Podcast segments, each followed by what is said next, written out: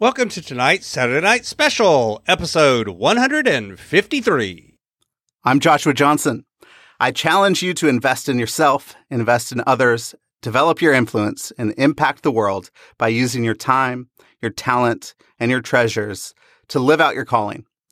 Having the ability to find your purpose and calling is key, and one way to be inspired to do that is to listen to this, the Inspired Stewardship Podcast with my friend, Scott Maderer. Frederick Buechner says the place that God has called you is where your deep gladness and the world's deep hunger meet. And I've always loved that because I know that place and that trajectory is the place where you can find your maximum impact. But it really is the place that God has given you joy and gladness and hunger and thirst and the world. And what is the need? Welcome and thank you for joining us on the Inspired Stewardship Podcast. If you truly desire to become the person who God wants you to be, then you must learn to use your time, your talent, and your treasures for your true calling. In the Inspired Stewardship Podcast, you will learn to invest in yourself, invest in others, and develop your influence so that you can impact the world. In tonight's Saturday Night Special, I talk with Joshua Johnson. Joshua and I talk with you about the power of recognizing and understanding different cultures. Joshua and I also talk about how his faith and that journey intersected and developed as he grew to understand other cultures. And Joshua also shares with you how this growth can help you understand your own calling.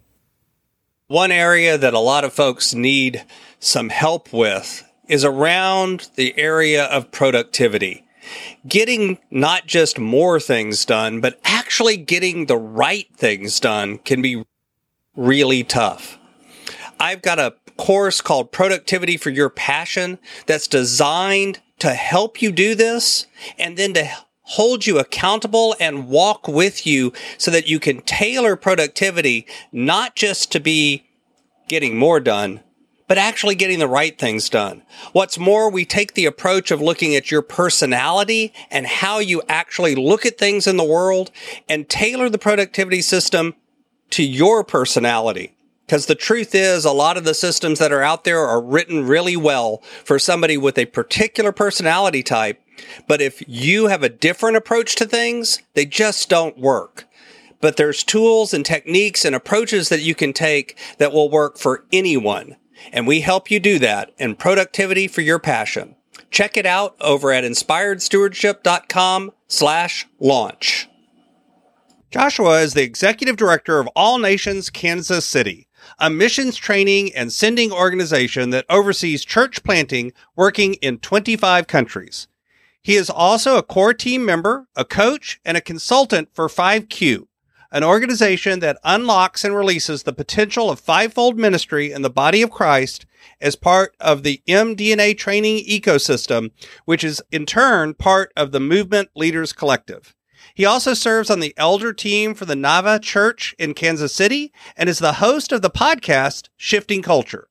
Joshua spent seven years in the Middle East and Asia, catalyzing movements to Jesus and saw many Muslim background people get baptized, say yes to following Jesus, and start simple reproducing Jesus communities amidst their own culture.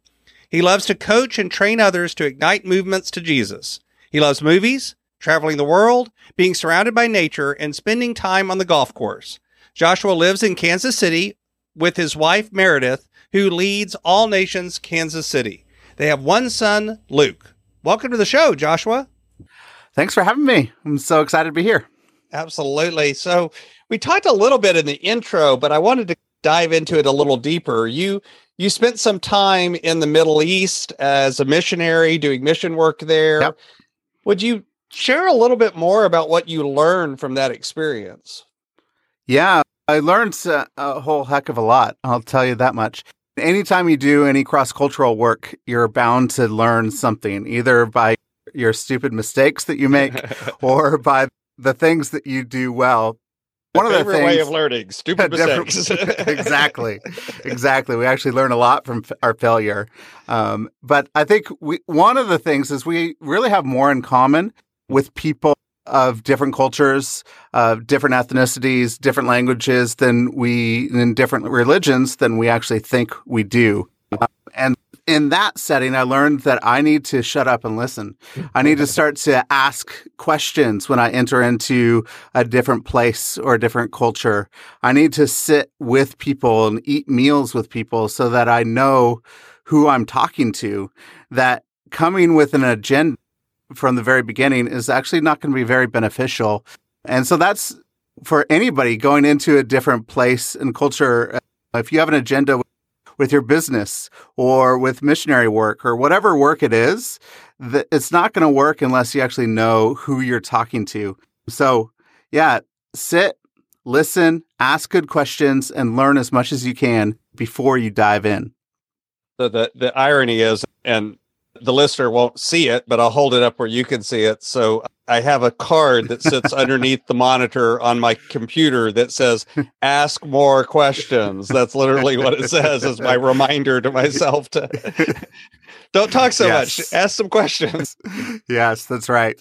And I think for me, I like to be on the end where I'm asking the questions because I, I get to learn something and whatever comes out of my mouth is not not as important as, when you're on the asking questions and we've talked before so i work as a coach and of course my background i have a christian faith background but i actually work with a lot of clients and overseas and other places yeah. of different religious backgrounds and usually we figure out that we got a lot more in common than we got different yeah. Uh, it doesn't have to be as as different as sometimes people i think make it out to be yeah and I think if you're doing any work anywhere, I think formulas don't work. And so we often say, here's your seven step program to success. And there's always going to be need for adaptation, visualization, actualization on the front ends when you're actually dealing with people because there are seven and a half billion people on the planet, and there are seven and a half billion different people on the planet. We all come with our hopes and fears and dreams and desires that are different than one another. So all these seven step programs, although they are good structures, just mm-hmm. keep them as a good structure and scaffolding and not the step by step rigid program that you need to succeed. So when you think back to that period in your life, what's one memory or event that you can share that kind of brought home to some of those lessons that you learned? For me, I'll share a, story of somebody that uh, a Syrian refugee, a story of this woman coming across the border um, from Syria into another country. She was a widow with five kids. She didn't have anything when she arrived in the country. And our job was to supply some mattresses and pillows and a small little stove for her to cook and a heater and some blankets. And then we kept, you know, visiting. But the first time we ever visited her, we really, what do you say to somebody that has gone through a traumatic experience like that? What do you say to people that have gone through things that you'll you've never experienced. And so uh, where is that that point of empathy? How can you relate to a story? And so for me you know i always i go back to scripture and i wanted to say what does jesus have to say in the midst of this story?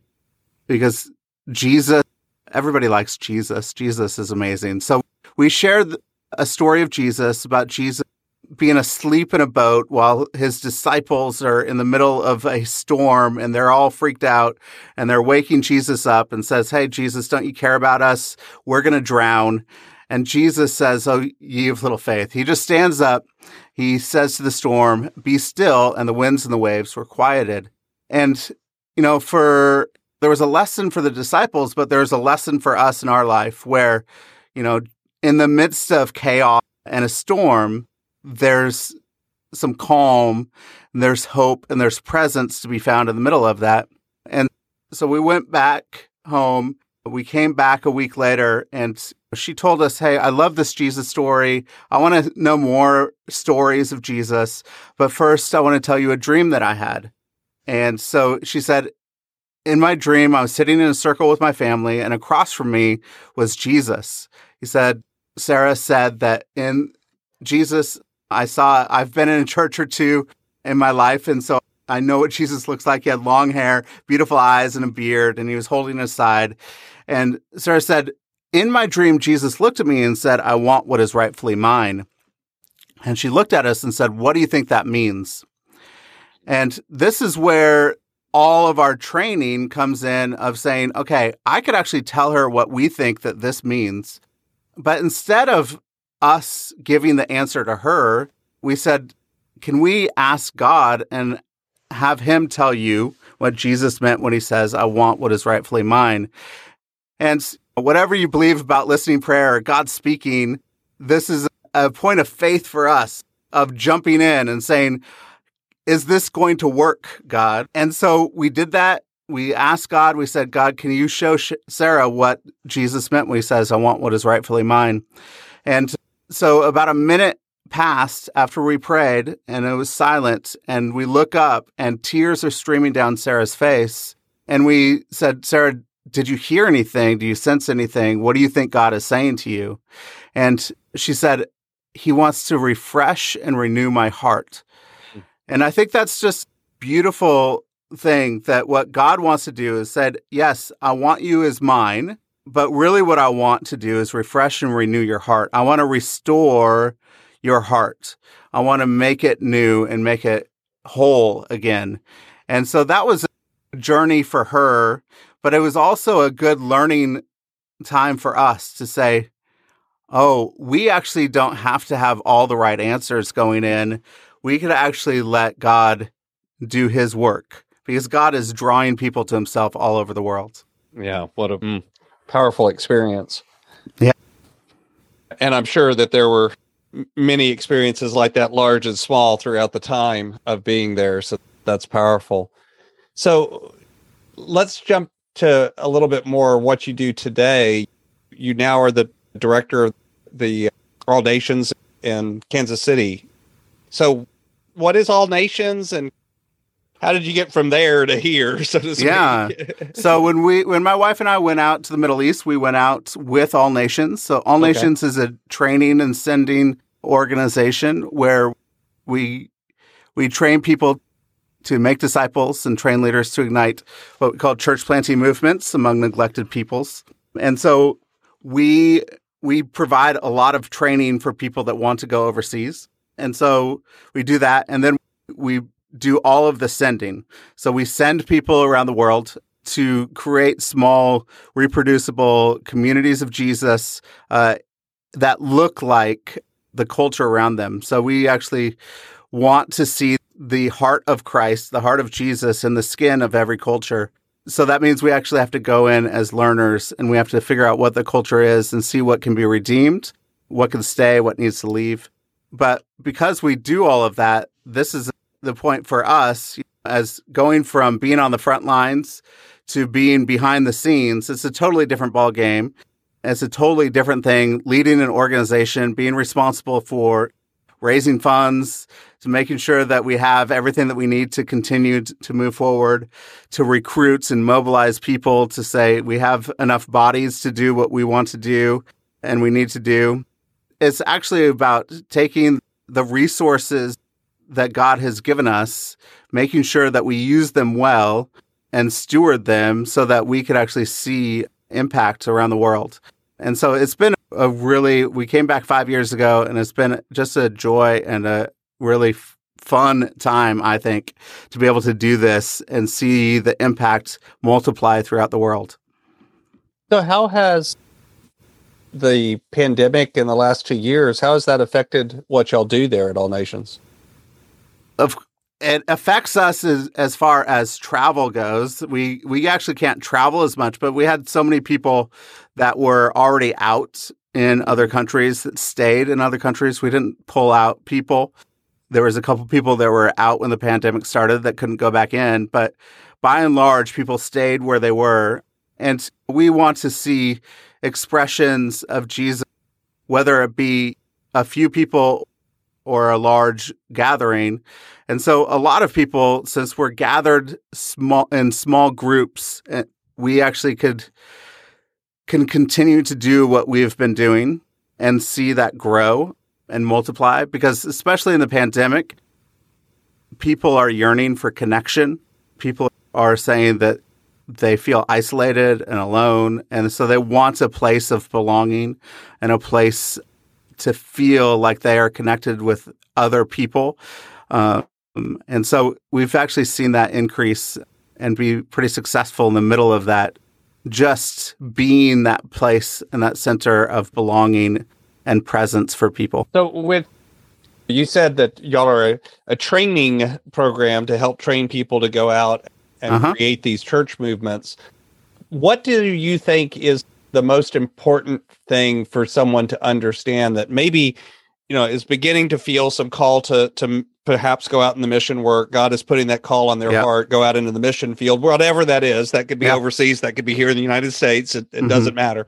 What are some of the things that you think that they need to understand or think about or you know, at, at that beginning stage what would you give them as advice? Number one you have a part to play. Like you're not disqualified and so everybody actually has a part to play in the mission of God drawing all peoples to himself. And you you're not underqualified to be able to do that. And you could actually do it from your living room, wherever you're at. And if you want to know more, we could connect and figure out what does that actually look like for you. And number two, God has given you gifts and talents and abilities and strengths for you to use well, to use wisely, and to enter into a greater purpose than you've had before, to live a life on purpose. And as you're you're trying and struggling and working out what did it actually look like to live on purpose and live into a call to service to God, whatever that looks like. Know that hey, whatever God has gifted you and given you, you could actually use that to enter into mission work, whatever work it may be. And it doesn't, you know, it's not some specialized people on a pedestal that we think missionaries are. They're everyday people that really love God and want to see Him known throughout the world. And it's so everybody has a part to play. And I truly believe that. So you used a couple of words in there, and they're words that we've used on the show and talk about a lot. But I wanted to hear your take on them. Yeah. How do you define purpose and calling? Calling and purpose are a little bit different. With calling, you actually know your calling if you know your caller, if you know who is calling you. And I believe that God is the one that gives calling. And so that's my personal belief. And so I first and foremost, I am called to be in relationship to God, to be a disciple of Jesus, to make sure that Jesus is Lord over all of my life. And that's that is my calling. And in the midst of that is where you find your purpose. And Frederick Buechner says the place that God has called you is where your deep gladness and the world's deep hunger meet. And I've always loved that because I know that place and that that trajectory is the place where you could find your maximum impact. I like to talk about maximum impact, but it really is the place that God has given you joy and gladness and hunger and thirst and the world. And what is the need? What is the problem? What is the pain point? Where does the world need that joy that you have and that gladness that you have in your heart? And the the gifts and abilities that you have. And I think when you find those two things and they intersect, I think that's where you could find your purpose. And it took me a lot of time. So my story really was floundering for 10 years in my 20s trying to figure out what my calling and purpose was. And I didn't know what it was.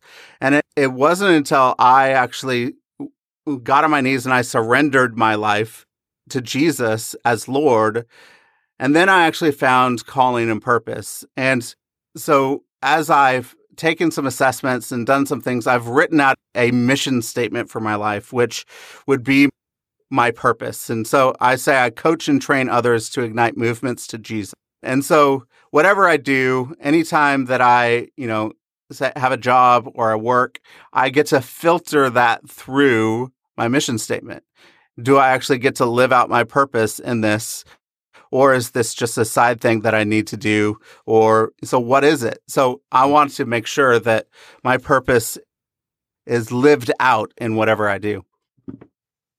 So somebody just heard that and said, okay, oh, wait a minute. I'm still in that stage where I'm stuck trying to figure it out. And they may be 20, they may be 60. I don't know.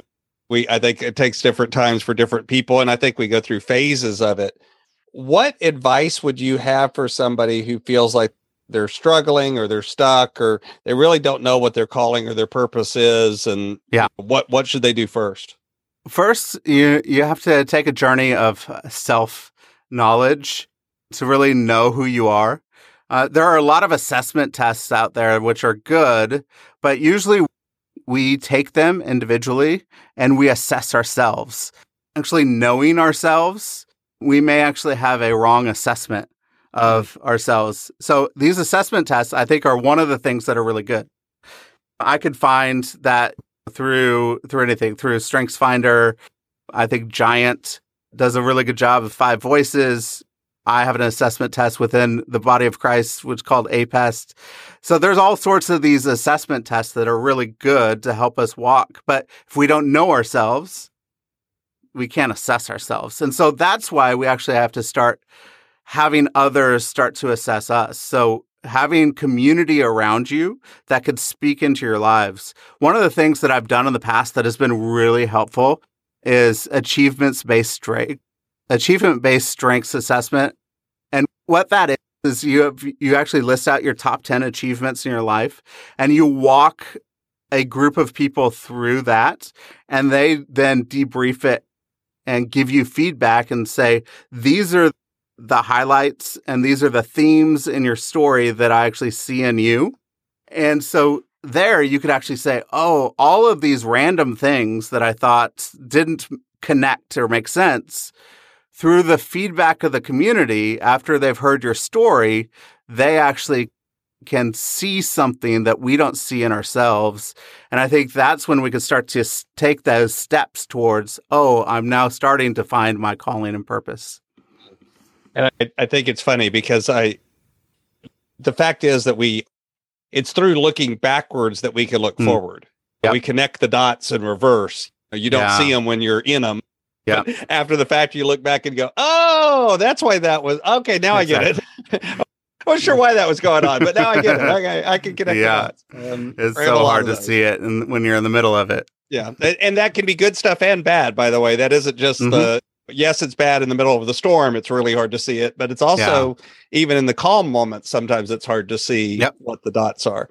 Yeah, um, it, it's hard to see the water when you're swimming in it. Is exactly a fish doesn't know what water is.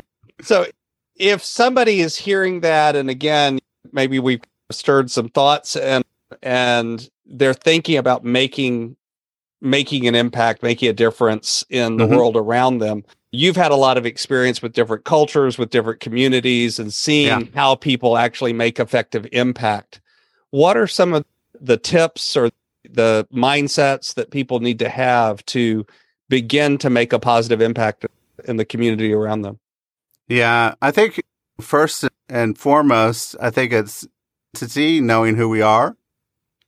How are we going to make an impact if we don't know who we are and what our purpose is and where we're headed?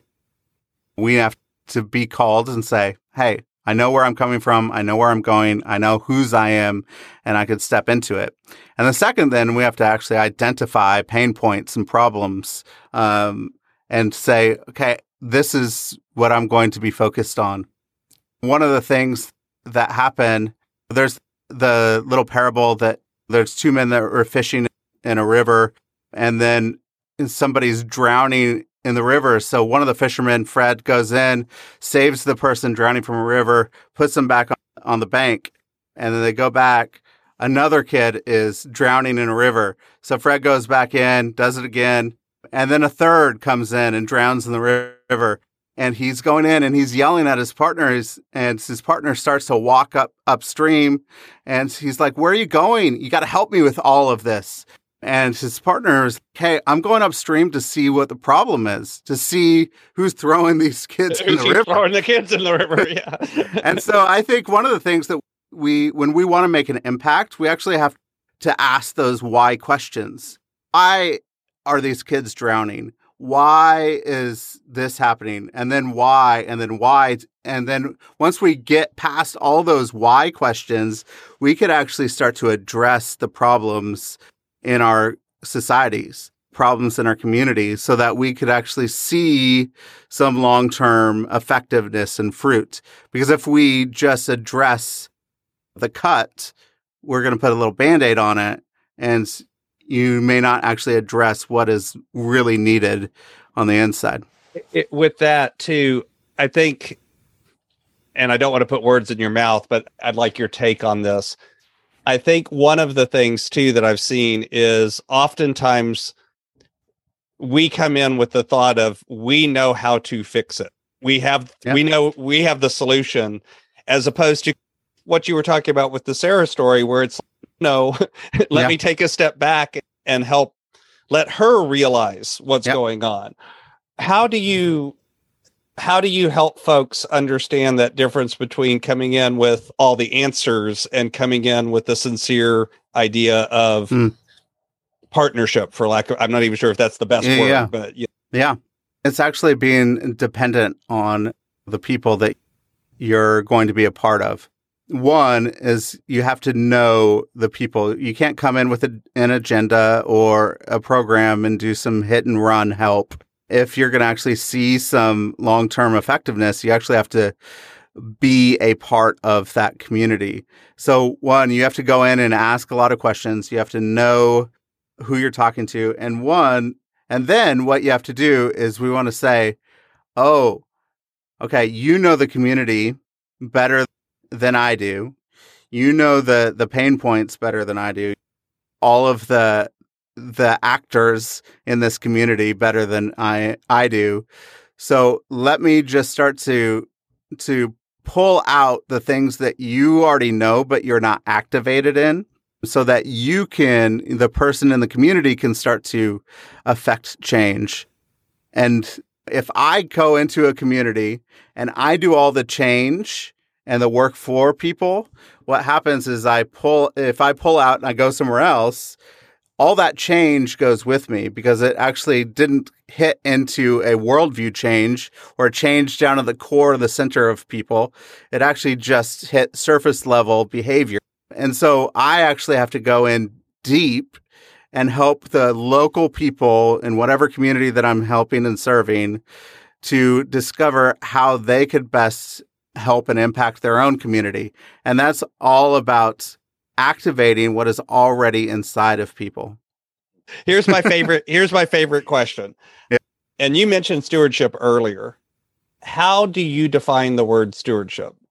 That's a big word, isn't it? But all it means to me is that I am taking care of the gifts that I've been given in a way that actually honors the gift giver. And because, and then second is that everything that I have is not my own. If I steward something, it means I, I manage somebody else's asset. So if my asset is God's and He's the one that's given me the gift, what I do with what He has given me, whether it be my family, my work, my the money that I have gotten in my sphere, whatever it is, I have to actually manage that that gives him honor because it's actually his to begin with and it's not mine. So every single thing that I have in my life, I have to have this attitude that I am taking care of somebody else's. How has that uh, understanding, how has that impacted your life? Actually, it's impacted my life a tremendous amount because one, for me personally, it says that everything I have in my life, in my sphere, is God's. Meaning that for so many years that I was saying, okay, I'm messing up the things that I own. I'm holding on to things really tightly. When I open things up and say, okay, this is mine to steward and not mine to own. That stewardship process, what it does is it opens up my hands in a way where I can start to give things away and not try to control things in my life. And so it has actually changed the way I lead with other people. It's changed the way I lead my teams is that their lives are not my mine to control and to make them accomplish my purpose. It's how do we now then collaborate into the purposes that God has given all of us so that we could accomplish what he has set before us. So it's a it actually instead of holding on, I actually open my hands. Hmm. This is my other favorite question because it's like asking about favorite kids. I've always got more than one. Hey, I only yes. have one kid, so I can tell you my. I, I, only have one. I only have one kid too, and I still have more than one favorite. Much to his chagrin, let me tell yeah. you. The uh, uh, yeah, I have one son, but I, I have uh, two goddaughters that I end up spending a lot of time mm-hmm. with, and I've got former students that I still spend time mm-hmm. with. Yeah, so I've still got a lot of other kids in my life, much much to his chagrin. So, if I invented this magic machine uh-huh. and I could grab you out of the seat where you sit today and yeah. take you into the future 100 to 150 years. Am I still through, alive? Yep. Through the magic of this machine, you're able to look back on everything that you've left behind. I, I don't know if you're alive or not. Just just go with me. And you were able to see all the ripples and the impacts that you've left behind. What impact do you hope you've left behind in the world? Yeah, I think I actually in this last year, I think I would answer this differently than I did previously in my life. Now, I think the impact that I want to make in the world is leaving behind the presence of God everywhere that I go.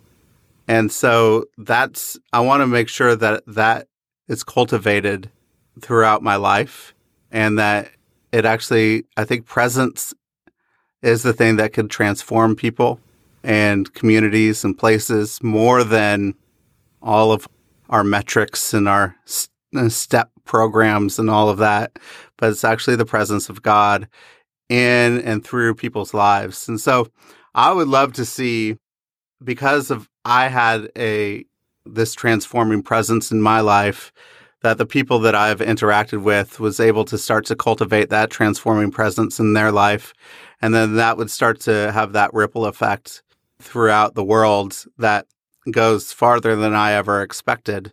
But it really is how does that ha- transfer from person to person and community to community? So now you got me curious because you started that with I would have answered it differently before. Do you?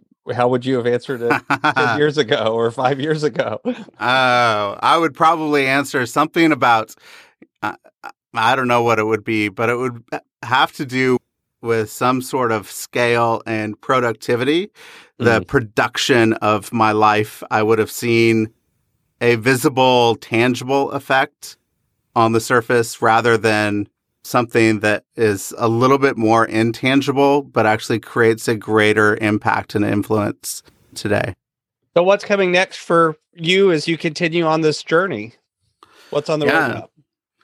Yeah, so I think it's the it's this thing for me is I want to coach and train others to ignite movements to Jesus. And so wherever I'm doing that, so at All Nations, at allnations.us, as we're coaching and training and sending missionaries all over the world, and we're doing that, and we have programs and trainings and to be able to do that.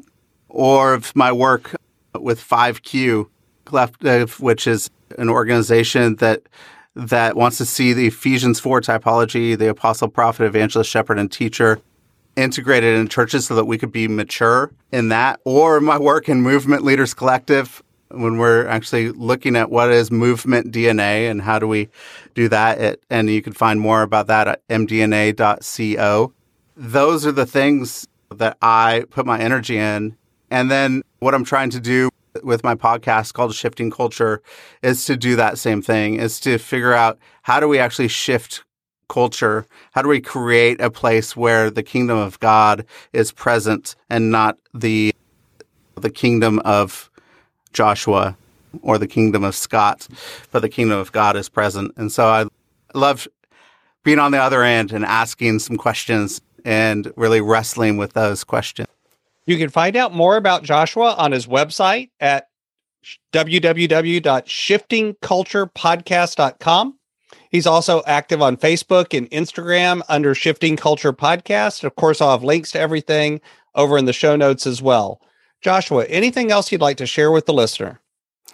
No, I actually think if you, like what you hear, there's a lot of training programs that I've been able to do, and I have at All Nations, allnations.us, and there are a lot of coaching programs when it comes to Movement Leaders Collective. We do at mdna.co and you could get involved there. There's a lot of resources and things that I've done over there are free for you to enjoy and then connect with me. If you want to see anything that I've been talking about, if you want to see that accomplished and happen around the world, I'd love to connect and chat so that we could see it accomplished together. Thanks so much for listening to the Inspired Stewardship Podcast.